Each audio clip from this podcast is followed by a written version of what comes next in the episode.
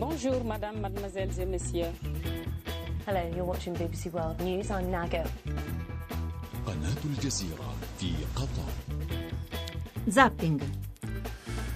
Ecco lo zapping 19.33 minuti, buonasera a tutti e benvenuti da Giancarlo Loquenzi in studio, una puntata breve ma intensa, breve perché daremo poi molto presto spazio a tutto il calcio minuto per minuto dedicato questa sera alla Serie B, ma nel frattempo e fin dall'inizio vi faremo parlare, vi faremo ascoltare quello che pensa Giorgia Meloni della situazione politica, anche della situazione internazionale, Siria compresa e parleremo anche dello strano caso delle tasse sul terremoto dove all'Aquila. Adesso l'Unione Europea vuole far pagare le tasse per intero contro una legge italiana che prevedeva che ci fosse una, ri- una riduzione. Parleremo anche delle giravolte, delle gimcane per formare questo governo, i forni aperti, chiusi Di Maio, Salvini, Berlusconi, insomma chi più ne ha più ne metta. Faremo leggere tutte queste vicende da uh, Giorgia Meloni di Fratelli d'Italia e da voi se vorrete 335 699 2949 sms whatsapp se volete partecipare in diretta. Poi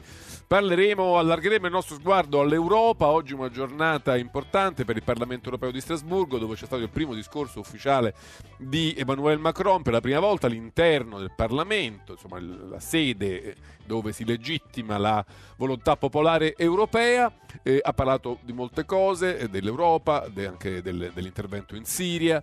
Eh, insomma, Macron ha molto da raccontare, ehm, sia sul fronte di quello che deve accadere in Europa. Lì ha dato la sua idea di come diciamo, l'Unione deve evolversi, deve cambiare, deve adeguarsi ai nuovi tempi, sia per quello che riguarda quello che è accaduto in Siria con, il bombardamento della base da dove sono partiti gli attacchi chimici, fatto da francesi, inglesi e americani. Anzi, Macron dice siamo stati noi a organizzare tutto, siamo stati noi a convincere Trump ad agire e a rimanere in Siria. Noi ne parleremo con Francesco Maselli che ci racconta un po' tutti gli aspetti che ruotano attorno a questo, in questa fase al ruolo della Francia e al suo napoleonico ed esplosivo presidente. Poi vi racconteremo una storia molto strana e molto inquietante, quella di Stefano Messore, un volontario eh, ehm, che ha agito eh, per soccorrere le popolazioni terremotate del centro Italia e che improvvisamente, mentre aiutava queste popolazioni, mentre distribuiva beni,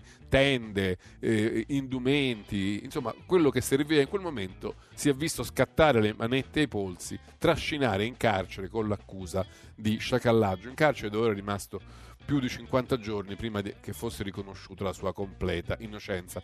L'ossessione dello sciacallo, l'ossessione dell'illegalità spesso provoca follie di questo genere. Ce la faremo raccontare da lui, da Stefano Massore, come si è trasformato in un... Uh, un agente dell'aiuto, della solidarietà uh, in uno sciacallo davanti agli occhi della sua famiglia. Questi temi di oggi, 335 699 2949, vi faccio ascoltare un momento i titoli del TG3 e poi cominciamo con Giorgia Meloni. Buonasera dal TG3. Nuovi documenti inediti potrebbero aiutare a trovare la verità sull'omicidio dei nostri colleghi Ilaria Alpi e Mira Krovatin eh, uccisi in Somalia oramai 24 anni fa. Oggi il GIP avrebbe dovuto decidere se archiviare l'inchiesta così come chiesto dalla Procura, ma proprio i pubblici ministeri hanno presentato delle intercettazioni che potrebbero essere utili al caso. Lo vedremo, ma ora gli altri titoli con le altre notizie della giornata. Gentiloni in Parlamento sul raid in Siria, no alle armi chimiche, il regime di Damasco è orribile ma serve un negoziato, Italia coerente alleato degli Stati Uniti. Salvini sull'ipotesi di un incarico esplorativo a Casellati. Può fare un buon lavoro. Martina, tre proposte per un programma. I 5 Stelle, iniziativa utile. Il Fondo monetario rialza le stime del PIL per l'Italia, ma avverte il debito va ridotto, l'incertezza politica aumenta i rischi, il protezionismo minaccia la crescita globale. A dieci giorni dal presunto attacco chimico, ispettori internazionali entrano a Duma, dove proprio oggi è stata trovata una fossa comune con decine di vittime. Europa sovrana e democratica. Macron a Strasburgo spiega l'intervento in Siria e si schiera contro le democrazie autoritarie. Rischiamo una guerra civile europea. Quattro butta fuori della discoteca di Alatri, dove un anno fa morì Emanuele Morganti, indagati per omicidio. Finora erano accusati di rissa e concorso esterno, rimangono a piede libero. 19 38 minuti, questi i titoli del TG3. Adesso salutiamo Giorgia Meloni, Fratelli d'Italia. Buonasera, onorevole Meloni, benvenuta a Zapping. Grazie, buonasera a lei e ai radioascoltatori. Allora, io vorrei cominciare parlando di Siria, ma sotto due punti di vista, diciamo da un punto di vista militare, ma anche da un punto di vista politico, perché ormai diciamo, l'opinione pubblica si è convinta che, essendoci una crisi militare in Siria, beh, bisogna fare presto a formare un governo che prenda decisioni politiche sostanziali e legittimate per agire in Siria, cosa che mi sembra, secondo lei, secondo Salvini, finora non è accaduto. È così? Beh, che l'Italia abbia bisogno di un governo, soprattutto se deve a, a, affrontare delle delicate questioni internazionali, insomma, siamo, su questo mi pare che siamo tutti d'accordo, nessuno spera che l'Italia non abbia un governo e noi stiamo lavorando, stiamo facendo del nostro meglio perché l'Italia possa avere un governo, poi su cosa quel governo debba fare e su come si debba stare all'interno delle nostre alleanze, del nostro sistema di alleanze, delle organizzazioni internazionali delle quali facciamo parte, su questo diciamo c'è una diversità di vedute con, con, l'attuale governo, con Gentiloni, anche con quello che ho sentito oggi in aula.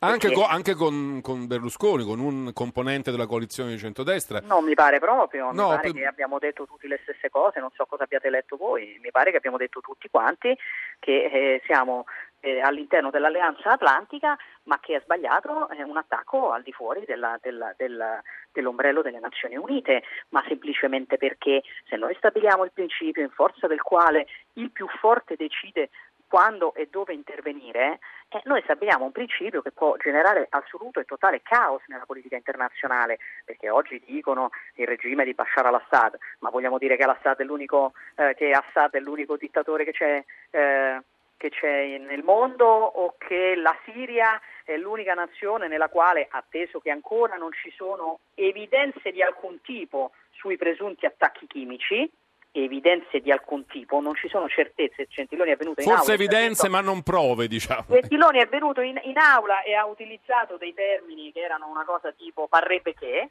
Ok, quindi noi stiamo scatenando una guerra planetaria perché parrebbe che, eh, e secondo me questo è già un problema, ma soprattutto, scusi, siccome la politica internazionale è una cosa seria, ma se qua ci mettiamo a stabilire il principio che chi vuole interviene unilateralmente nelle nazioni nelle quali c'è gente accusata di non rispettare i diritti umani, vi comunico sommessamente che si può intervenire praticamente in tutti i stati del mondo vogliamo parlare dello Yemen. Beh, ci sono delle convenzioni internazionali che appunto vietano l'utilizzo oh. di armi chimiche su quello in teoria eh, la comunità internazionale, internazionali è, è, legittimata. Teoria, scusi, sì. ci sono delle convenzioni internazionali che in teoria dicono che non si devono utilizzare le armi chimiche la prima di queste convenzioni internazionali sono le Nazioni Unite. Solo che le Nazioni Unite sul tema delle armi chimiche in Siria non si sono ancora espresse, anzi le dirò di più. Quando c'è stato l'attacco l'altra, sera, l'altra notte de, de, di Francia eh, Stati Uniti e Gran Bretagna, eh, la, la, la, gran parte dei missili hanno eh, ehm, colpito eh, questo, questo mh, centro chimico eh, appunto in, in, in, individuato dove gli ispettori erano appena stati di... dicendo che non c'era niente no, dove gli ispettori erano appena stati dicendo che no, il 23 marzo scorso dicendo che, non c'è, che, non, che lì non si producono armi chimiche ispettori internazionali riconosciuti quindi delle due l'una, o se armi chimiche ci sono o se armi chimiche non ci sono, ma si può fare un attacco senza avere questa risposta? Perché purtroppo che cosa accade? Dicono che quelli che sono contrari all'attacco lo sono perché sono amici di Putin o di Assad. Io le voglio, diciamo così, voglio tranquillizzare tutti. Io sono una patriota, non sono né filo Assad, né filo Trump, né filo Merkel, né filo Putin. Io sono filo Italia. Filo italiano. E quindi la politica estera italiana, secondo me, si dovrebbe fondare su un principio che è la difesa dell'interesse nazionale italiano. Se noi scateniamo una guerra in Siria su risposte che non abbiamo avuto. Noi sappiamo dove comincia quella guerra, non sappiamo dove finisce e sappiamo sicuramente che la realtà geopolitica più coinvolta è il Mediterraneo e quindi l'Europa e quindi l'Italia, come è già accaduto in Libia, dove ricordo che qualche anno fa c'era un altro dittatore che andava abbattuto, Gheddafi, che è stato abbattuto per ragioni sicuramente umanitarie, ma poi dopo qualche anno si è scoperto che quelli che avevano avviato l'attacco avevano qualche interessuccio energetico in Libia, qualcuno addirittura rispetto agli ultimi eh, fatti di Sarkozy, eh, so, eh, diciamo secondo i magistrati francesi, addirittura ci poteva essere il tentativo di cancellare le tracce di tangenti che Gheddafi avrebbe dato a Sarkozy eh, in una questione tutta da, ancora da chiarire, però sicuramente quella guerra. Cioè lei dice non è interesse italiano no, e non di chi l'ha subita. Non è nell'interesse italiano attaccare la Siria e quindi lei da patriota italiana Esattamente, non come è... non era nel nostro sì. interesse attaccare la Libia, perché poi i francesi ci hanno guadagnato e noi ci abbiamo perso nostri, i nostri accordi sull'approvvigionamento energetico con la Libia che erano molto fruttuosi e soprattutto da lì è iniziato il caos dei migranti. Di grazia, si può stabilire la differenza del principio tra essere alle, alleati leali ed essere uno Stato vassallo? Ecco, io vorrei essere un alleato leale e lealmente voglio dire che, che, noi siamo contrari agli attacchi unilaterali al di fuori dell'egida ONU, piuttosto che essere uno Stato vassallo che dice sempre di sì perché gli altri sono più potenti di noi. Onorevole Meloni, so che lei ha poco tempo, quindi volevo toccare un paio di altri argomenti. Uno che la vede molto impegnata in prima linea nella manifestazione l'altro giorno all'Aquila contro una decisione europea che prevede la restituzione della riduzione del pagamento delle tasse per le popolazioni terremotate dell'Aquila. Adesso improvvisamente l'Unione Europea si fa sentire e dice c'è stato un errore, ci dovete ridare quello che non avete versato. Sì, eh, allora, questa Unione Europea che in tutto questo sulla vicenda siriana non è riuscita a dire una parola, perché sulle cose importanti non sa fare niente, niente, invece sugli atti bullismo verso i cittadini italiani si eh, distingue sempre per le sue grandi capacità. Quindi adesso è accaduto. Certo, era una cosa che, che, l'Europa si poteva risparmiare in una fase del genere. Ma non è che si poteva risparmiare, qui siamo di, di fronte. Allora, la questione molto velocemente è: dopo il terremoto, terremoto, del 2009, giustamente il governo sospende il pagamento delle tasse per le imprese e i lavoratori dipendenti, perché lì semplicemente non si lavorava più.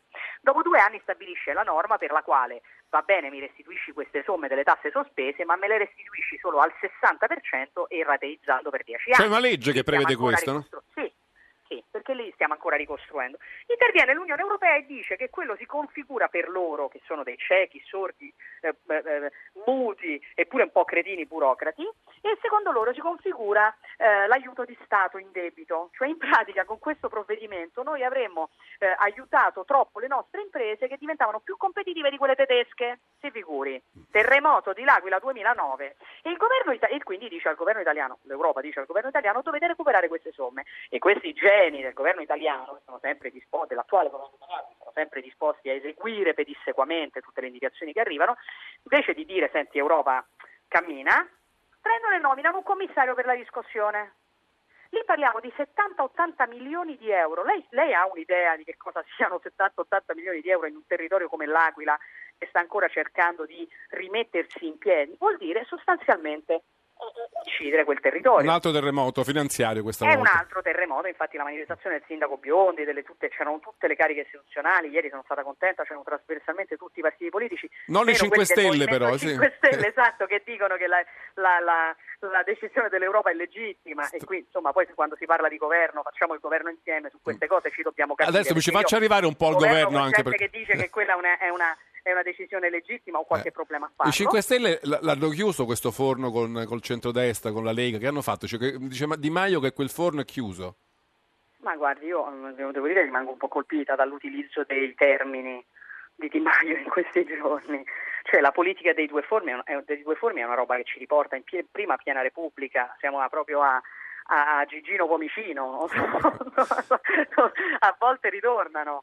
Ecco, diciamo che io sono una a cui non piace il tema della politica dei due, forni, dei due forni. La politica dei due forni la fanno quei partiti che non hanno niente da dire, che non hanno un'identità, che hanno solamente l'obiettivo, diciamo così, di eh, mantenere la poltrona. E in effetti tutta la strategia del Movimento 5 Stelle, che io non condivido, è funzionale a mettere Di Maio sulla poltrona di Premier. Tutto il resto a loro non interessa.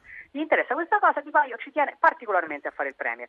Però purtroppo per far fare il Premier a Di Maio bisogna fare una cosa che io eh, non condivido, e cioè non rispettare la volontà popolare dello scorso 4 marzo, perché pur con una legge elettorale pessima, lo scorso 4 marzo la gran parte degli italiani, la maggioranza degli italiani ha, ha indicato il centrodestra per la guida della nazione. Quindi io mi aspetterei da un movimento innovativo che dice no agli inciuci, che dice no alle, alle pastette della politica, alle alchimie, alle cose incomprensibili, che dicesse va bene, rispettiamo la volontà popolare, quindi il capo del governo spetta a chi ha vinto le elezioni, a chi è arrivato primo, discutiamo su tutto il resto. E mi piacerebbe che si parlasse di contenuti perché, insisto, oggi in aula sulla Siria non ho capito che hanno detto quelli del Anche se vedo che i programmi dei Movimento 5 Stelle sono abbastanza cangianti. Per questo dico, poi bisogna mettersi seduti e parlare. Di che parliamo? Però mi scusi, un'ultima questione prima di salutarla. A me pare, le confesso una mia impressione, mi pare che in realtà Berlusconi stia un po' cercando di sabotarlo questo accordo con i 5 Stelle, perché a Quirinale ha fatto quel numero dicendo attenzione a distinguere i veri democratici. Poi qualche giorno dopo in Molise ha detto se ci fosse un governo con i 5 Stelle, la Lega e i Fratelli d'Italia, le industrie scapperebbero, le banche fallirebbero. Insomma, ogni giorno che può ci mette un sassolino nell'ingranaggio, mi sbaglio? Ah, vabbè, per carità, anche Berlusconi sta facendo, devo dire, la sua parte, dopodiché però mi pare che la parte principale, anche qui l'abbiano fatta l'abbia fatta il Movimento 5 Stelle che ha fatto di tutto per, per spaccare la coalizione. No, poi c'è, poi c'è Di Battista no? che mette il sassolino nelle scarpe e di Di Maio. È che fa contro Di Maio, esatto, sì. non è che la fa contro di noi. Di Battista è no, già pronto a, a, entrare, già sta, sta sull'orlo. Cioè ognuno ha il suo sabotatore in casa, diciamo. Esatto, di Battista sta sull'orlo della panchina, sta proprio sì. lì per entrare in campo, è pronto a entrare in campo e si sapeva che non si era ricandidato semplicemente per non fare il secondo di Di Maio e provare a picconarlo da fuori. Insomma, era abbastanza palese che questa sua scelta non fosse esattamente dettata da, ma, ma, ma, davvero bisogna aspettare il, il, voto in Molise e in Friuli per, per, avere un governo o avremo qualcosa prima, la Casellati? io spero che il governo si possa fare anche prima, sicuramente se non si facesse prima i risultati del voto in Molise e Friuli eh, sono qualcosa che va attenzionato perché potrebbero confermare un'indicazione dei cittadini e quindi sono sicuramente molto un movimento molto interessante da considerare, ma speriamo che si riesca a fare un governo nel pieno dei propri poteri, governo che rispecchi la volontà popolare, quindi governo a guida centrodestra in pochi tempo. tempo. Va bene, ci fermiamo qui. Grazie molto Grazie a Giorgia Meloni, buon lavoro per tutto. Grazie a Giorgia Meloni, ospite di Zapping. Noi non ci fermiamo, puntata breve, quindi non, cerchiamo di non sprecare tempo e salutiamo Francesco Maselli che ci telefona, credo, da Strasburgo o nei dintorni. Buonasera, sì, io sono a Epinal, che è una città a circa 150 km da Strasburgo, nella, Fran- nella, Francia profonda. Allora, Maselli, che voi conoscete come autore di una famosa newsletter della Francia, adesso è anche direttore editoriale del Groupe d'études géopolitique, collabora con il Foglio, con l'Opinion, un giornale francese molto autorevole, e appunto cura la newsletter Marà, la Francia di Macron. E proprio oggi della Francia di Macron si parla molto sui giornali perché Macron ha fatto un discorso importante a Strasburgo e si prepara forse a farne anche un altro. Ci può fare una breve sintesi della giornata macroniana in Europa? Sì, Macron oggi ha fatto una giornata un po' istituzionale, nel senso che stamattina è stato al Parlamento europeo, si prima eh, ha fatto una lunga chiacchierata con il Presidente Antonio Tajani e poi eh, ha, ha, dibattuto con eh, i parlamentari. C'è stato un momento un po' strano perché hanno dibattuto al Parlamento europeo, ma è stato uno scambio franco-francese, come si dice, perché eh, ci sono stati del, gli europarlamentari del Front Nazionale che l'hanno eh, interpellato, ci sono stati i Verdi anche che hanno detto che non sono soddisfatti eh, della sua presenza, quindi insomma c'è stata questa fase più istituzionale, poi è andata alla Corte europea, eh, quindi insomma ha visitato un po' tutti i palazzi del potere a Strasburgo. E adesso è venuto qui eh, in questo paese molto piccolo che si chiama Pinal eh, a rispondere per un'ora e mezza alle domande eh, della platea, è tuttora in corso, è iniziato da poco, è iniziato da una mezz'ora, io sono uscito fuori per, per rispondere a voi. E insomma ha cercato quindi di mettere insieme una parte più istituzionale di fronte al Parlamento e una parte un po' meno discorso ma più botta e risposta in cui tra l'altro lui eh, è molto a suo agio, l'aveva fatto anche durante la campagna elettorale eh, quindi non una cosa così seria come è stato il discorso della Sorbona, per esempio, o il discorso ad Atene. Ma la sua prospettiva politica rispetto agli impegni di oggi, qual è? È preoccupato che il famoso motore franco-tedesco batta un po' i colpi, deve un po' ricostruire una sua credibilità europea, c'è il problema con la Siria, insomma, qual è lo scopo di questa sua uh, visibilità? Ha fatto un'intervista veramente quella sì napoleonica l'altro giorno, due ore e mezzo per raccontare sì. il suo primo anno di mandato. Si vede che ha molta voglia voglia di comunicare, che cosa vuole veramente dire, diciamo, tra le righe? Beh, secondo me eh, vuole dire che in questo momento lui alcune cose in Francia le ha portate già a termine, in particolare la riforma del lavoro, che era la cosa su cui si era più impegnato durante la campagna elettorale, e adesso bisognerebbe un po' passare alla fase 2 cioè a eh, una fase in cui anche l'Europa comincia a capire che con Macron all'Eliseo la musica cambia, si va più veloce, diciamo così. Eh, se nei, nei, rapporti internazionali il fatto che Macron abbia un potere quasi assoluto, perché eh, la Costituzione della Quinta Repubblica prevede così il Presidente una sorta di monarca, eh, soprattutto rispetto alle relazioni internazionali. Quando la Francia deve fare eh, suo, la sua parte nei dossier internazionali è molto forte perché ha un esercito molto potente, perché è molto credibile, ha la francofonia, eh, gran parte dell'Africa occidentale parla francese, insomma eh, da quel punto di vista Macron eh, sfrutta molto la sua, eh, la sua credibilità. Dal punto di vista europeo tutti gli stati contano uguale in realtà, sì, c'è questo motore franco-tedesco senza dubbio che poi eh, bisogna vedere quanto è in salute perché Angela Merkel non mi sembra che eh, sia tanto eh, in fase con le reattiva no, in questa fase. Sì, esatto, è molto, molto eh, in seconda linea e tutti gli stati piccoli ma che si sono messi insieme del nord Europa invece gli hanno detto eh, che non sono assolutamente d'accordo con la sua idea di mettere Mi sembra che anche eh, Juncker gli ha detto non ti dimenticare che qui siamo in 27, che non c'è sì. soltanto Francia e Germania, no? Esattamente, cioè lui forse, non so se poi questo un po' un, sarebbe un'ingenuità, però noi commentiamo quello che stiamo vedendo, eh, ha eh, immaginato che l'Europa fosse in realtà una Francia un po' più grande eh, non è così, l'Europa non funziona come la Francia, devi riuscire a metterti d'accordo con tutti gli Stati eh, e anche se non ti metti d'accordo con tutti gli Stati devi cercare un consenso molto ampio e questa cosa lui per ora non è riuscito a farlo. Tutte le sue grandi proposte, eh, come per esempio le liste transnazionali, sono state affossate dal Parlamento europeo. Eh, per cui eh, poi potrebbe cercare una sponda dagli stati del Mediterraneo, ma come sappiamo l'Italia non ha un governo e non sappiamo se ce l'avrà, non si sa da che, in che direzione va. se sarà più verso Macron... Orban o più verso Macron?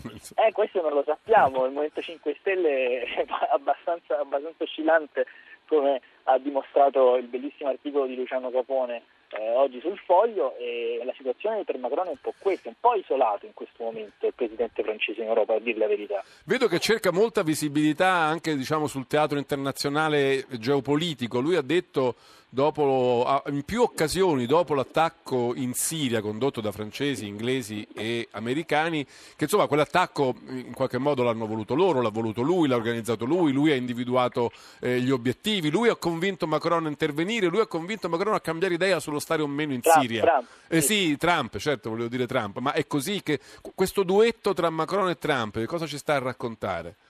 Eh, beh, ci sta a raccontare che allora, questa cosa che eh, Macron ha fatto grandissime pressioni su Trump è vera, eh, l'ha riportato anche il New York Times eh, la settimana scorsa dicendo che appunto l'Eliseo ha provato in tutti i modi a velocizzare eh, l'attacco eh, perché Macron l'aveva promesso, aveva tracciato la famosa linea rossa come quella di Obama e non voleva fare la fine di Obama, che alla fine si è dovuto rimangiare tutto. quindi c'è stata sicuramente una eh, una pressione dell'Eliseo su, su, Trump, dopodiché non è che Macron ha fatto, eh, ha fatto, tutto lui, è chiaro che no, la Francia in Siria non ha eh, grandissime informazioni di intelligence senza gli americani, è un teatro dove i francesi contavano moltissimo eh, fino a 6-7 anni fa, c'è un eh, telegramma del Dipartimento di Stato americano che fu pubblicato da Wikileaks del 2011, poco prima della rivoluzione, che parlava di un accesso unico della Francia al regime di Bashar el-Assad. Oggi è tutto il contrario, i francesi completamente, hanno completamente sbagliato strategia scommettendo tantissimo all'inizio della rivolta sulla caduta di Assad eh, che non è avvenuta. Alcuni dei centri in cui si producono armi chimiche probabilmente sono stati costruiti con gli aiuti francesi a suo no, tempo. Sicuramente, sicuramente il CES, eh, che è uno dei, dei, dei gruppi, di, dei centri di ricerca che sono stati colpiti, è stato costruito da Fetch el-Assad, il padre di eh, di Bashar con l'aiuto dei francesi che poi a un certo punto si resero conto che in realtà lì non si studiava la chimica eh, a fini pacifici ma si studiava per altre ragioni e quindi si ritirarono ma nel frattempo avevano già formato per 4-5 anni eh, scienziati e programmi eh, che poi sono stati portati avanti dai, dai siriani con l'aiuto dei russi per cui eh, i francesi sulla Siria hanno tante responsabilità, eh, però al momento sono un po' tagliati fuori, ma come d'altronde tutti gli occidentali. Poi Macron si è fatto anche eh, diciamo, bacchettare da, da, Trump che ha detto non è vero che noi rimaniamo eh, in Siria, come hai detto tu. Insomma, cioè, Trump ci ha eh, tenuto a sottolineare che questo attacco è stato diciamo, una, una, cosa episodica che finisce in se stessa, che non preluda un cambio di strategia americana in Siria, no?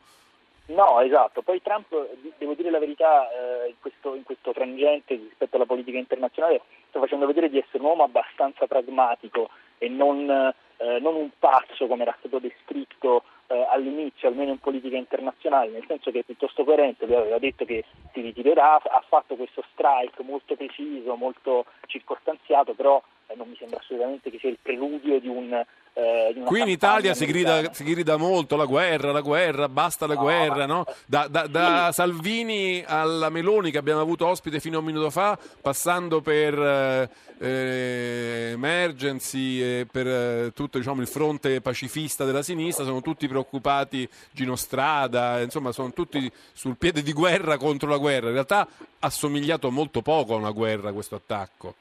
Sì, c'è questa cosa paradossale che eh, tutte queste, queste, proteste sono arrivate quando l'attacco era già finito, quindi è la prima protesta post-guerra, quando è già finita, eh, che non è una guerra ovviamente, un attacco circostanziato contro eh, dei, degli obiettivi. E anche, diciamolo, non... in gran parte concordato con gli avversari, no, se così possiamo dire. Dubbio, sen- senza dubbio concordato con gli avversari, i russi sapevano benissimo dove eh, la coalizione avrebbe colpito, eh, infatti non è morto nessuno, quindi non è una guerra, è semplicemente una eh, risposta all'utilizzo di armi chimiche che gli occidentali non vogliono che venga banalizzato, ma da qui a parlare di guerra mi sembra esagerato. Noi le guerre le abbiamo fatte, in ultimo eh, eh in Kosovo, eh, in Bosnia, di fronte alle nostre coste, quella sì che era una guerra con uomini sul terreno, con morti, con bombardamenti veri, per non parlare della Libia, eh, dell'Afghanistan e dell'Iraq, questa è tutta un'altra storia. La guerra in Siria c'è già, c'è già da sette anni, mi fa un po' ridere che tutte queste persone che si scoprono pacifisti sono dalla parte di Assad che è un criminale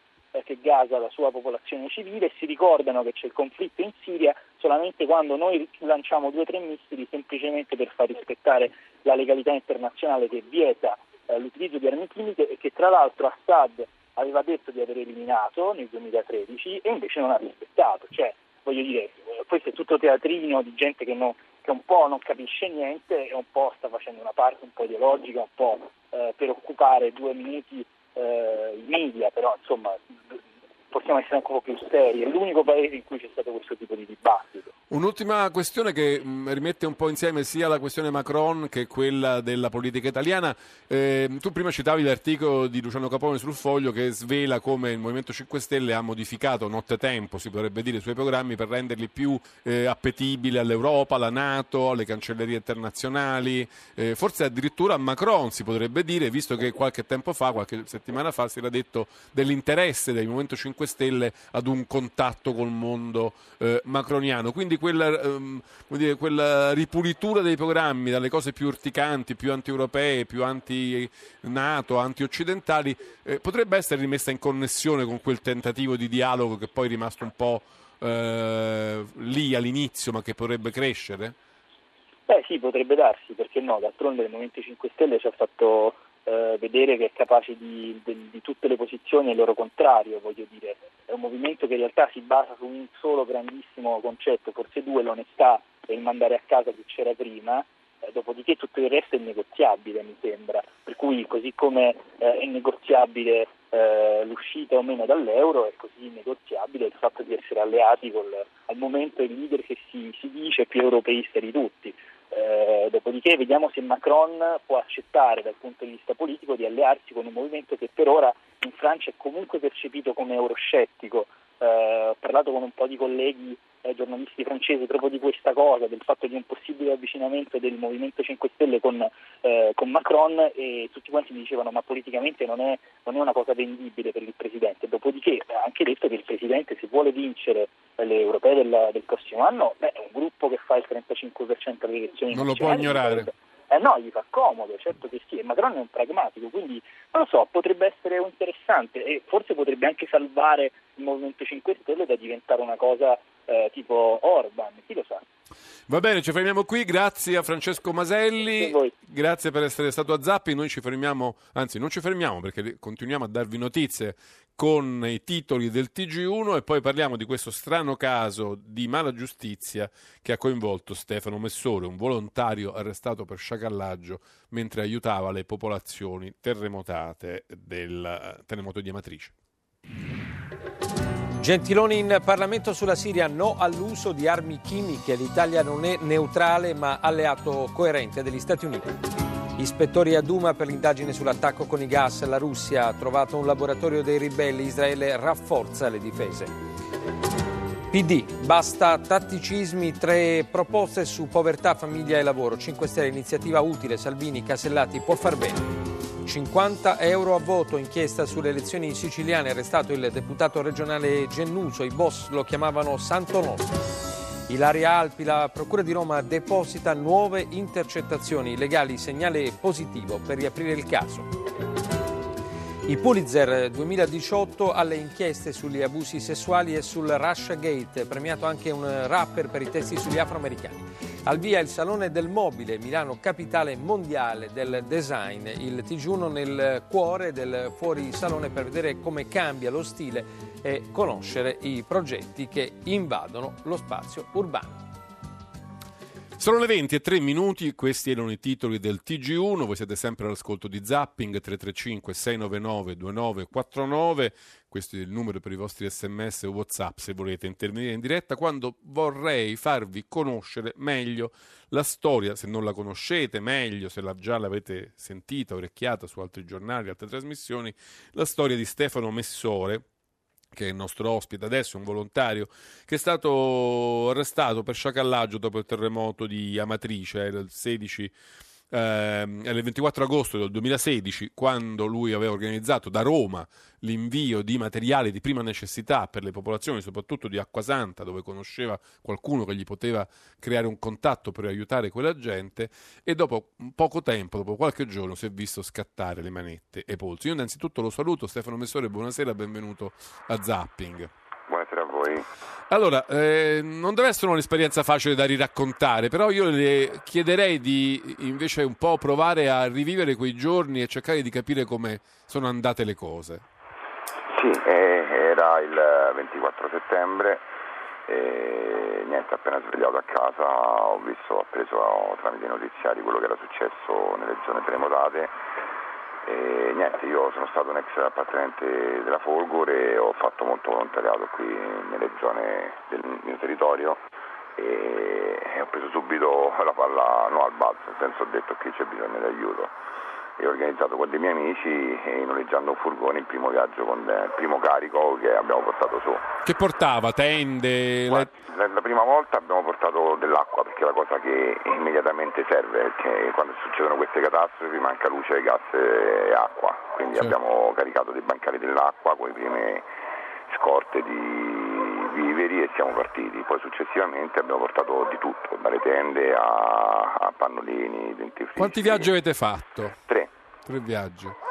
E lei ha scelto di andare appunto ad Acquasanta eh, perché aveva dei contatti che la potevano sì, aiutare nella logistica. Sì, anche. allora, conoscevo una persona di Acquasanta Terme e la prima volta che siamo arrivati abbiamo dormito lì, per tre giorni siamo stati ad Amatrice, accreditati regolarmente come soccorritori da cioè, quindi lei si era fatto riconoscere, si era fatto registrare come volontario, sì. come soccorritore? Sì. regolarmente registrato, mentre da qua Santa Terme stavo tutti i giorni collaboravo tutti i giorni con le forze dell'ordine di pubblica sicurezza che erano lì nel luogo. E improvvisamente queste forze dell'ordine si sono fatte trovare eh, accanto al suo furgone e l'hanno arrestata. E mi hanno arrestato. Come è andata? Come, che cosa è successo? Ma guardi, io le posso dire che in quel momento che successi i fatti non ero presente nel campo perché ero nelle zone limitrofe perché tutti quanti si erano puntati nei centri dove è successo il sisma, ma anche intorno eh, la gente era isolata e disastrata, quindi ero al, lontano in un paesino limitrofe,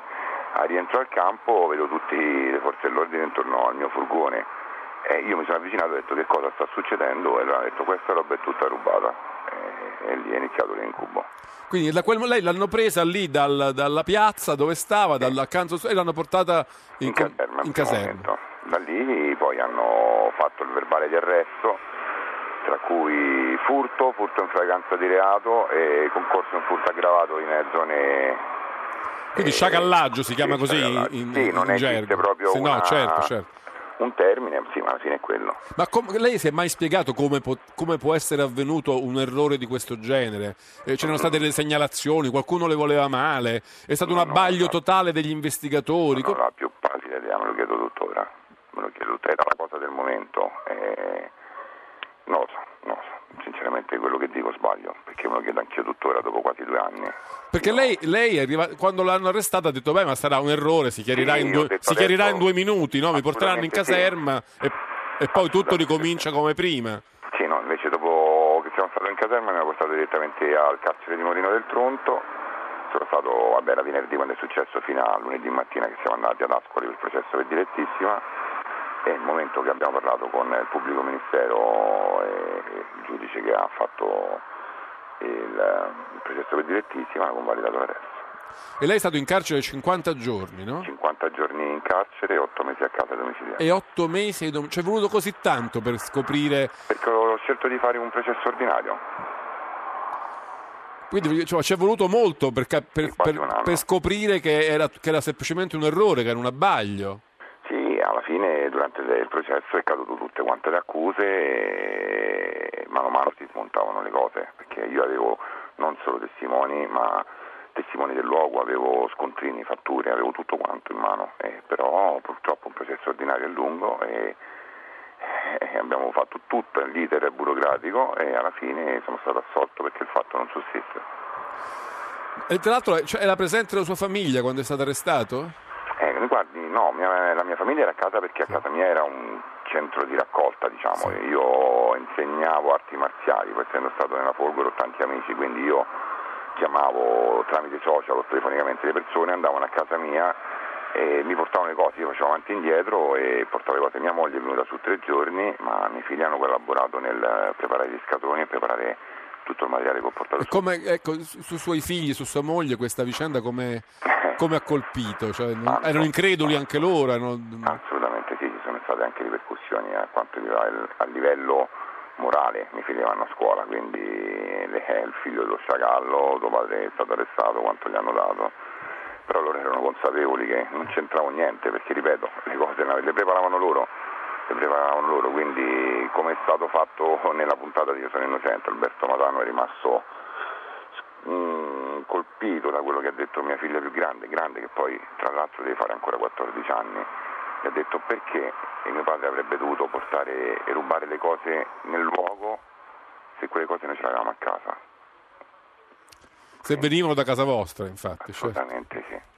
Senta, lei tra l'altro con, que- tutto, con, l'arresto più i domiciliari ha perso un sacco di tempo e anche un sacco di lavoro. Leggevo che anche la sua palestra, ha dovuto... Sì, no? La mia palestra e giustamente ho perso lavoro e niente, piano piano ci stiamo riprendendo la nostra vita. Qualcuno la risarcirà, cioè la possibilità di essere risarcito da questo ingiusto arresto? No, so, questo se ne sta occupando il mio legale, non mi è mai capitato una cosa del genere, quindi non so neanche come funziona. Sì, mi possono dare tutti i soldi che vogliono, però io ho perso tanto nel, in quel periodo, il primo giorno di scuola di mia figlia, quello non me lo ridà nessuno, della più piccola che ha 4 anni. Quindi non soltanto i soldi che magari forse un giorno le ridaranno sì, qualcosa? Pure mi daranno, non mi interessa, non mi frega niente, ma sono tante altre cose che non mi ridarà niente nessuno.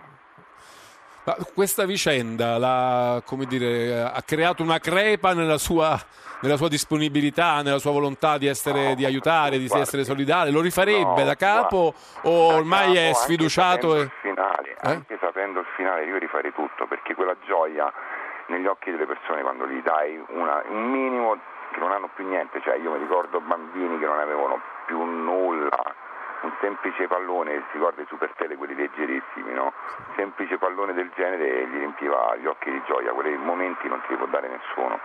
Quindi sì, rifare tutto da capo, tutto, completamente tutto, anche sapendo il finale. Senta, una cosa strana ho letto sui giornali, che sì. eh, molti di quelli che, con cui lei aveva a che fare nella sua attività di, di, di aiuto, di assistenza, sì. poi non, non, le sono stati tanto vicini quando si è creato il problema, quando Ma è stata arrestata. Sì.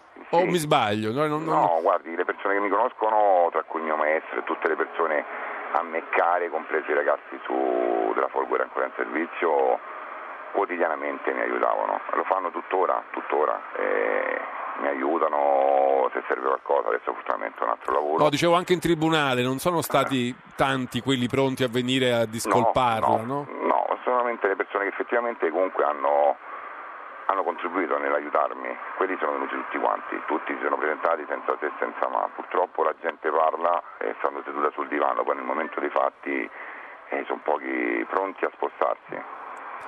Perché se ho capito bene la sua vicenda, completamente senza fondamento, si, è, si era però incastrata in una inchiesta per sciacallaggio che aveva in realtà poi trovato dei colpevoli, no? Lei forse si è trovato in mezzo ad un'inchiesta in cui non c'entrava niente, che però so che poi ha trovato e ha, e ha portato anche in, in prigione dei, dei, veri colpevoli di sciacallaggio. Sì, assolutamente sì, c'era anch'io quando hanno arrestato delle persone ad Amatrice, quando erano state prese quelle persone straniere che erano andati a rubare lì sul luogo eh, sì, purtroppo ripeto, era una cosa mediatica, era giustamente... C'era l'ossessione per lo sciacallo, l'ossessione per l'illegalità, l'ossessione sì. per i controlli e per tutto e questo produce poi anche errori clamorosi come questo. Assolutamente sì, assolutamente sì. Va bene, va, meno male che è finita bene, anche se ci è voluto così tanto tempo. Grazie no. Stefano Messore per essere stato con noi, grazie, grazie per averci raccontato la sua storia. una buona serata. Anche a lei, arrivederci. arrivederci. Allora, allora, noi ci fermiamo qui. Questo era Stefano Mestore, ci ha raccontato la sua storia, è finito impigliato in quelle maglie spesso troppo strette, troppo ossessive con cui si vogliono combattere i crimini prima, prima ancora che questi si, si, producano. Bene, noi ci fermiamo qui, grazie a tutti, Giovanni Benedetti, Valerio Riccioni, redazione Leonardo Patanè è il nostro regista, grazie a Stefano Catini, a Fabio Lelli alla parte tecnica, audio e video. E ora vi lascio con il meteo, ascolta si fa sera, eh, zona Cesarini con tutto il calcio minuto per minuto e la Serie B, ci sarà anche la partita di Serie A Inter Cagliari. Ci fermiamo qui, domani non andiamo in onda, quindi vi do appuntamento a giovedì per una nuova puntata di Zapping. Un saluto da Giancarlo Loquenzi.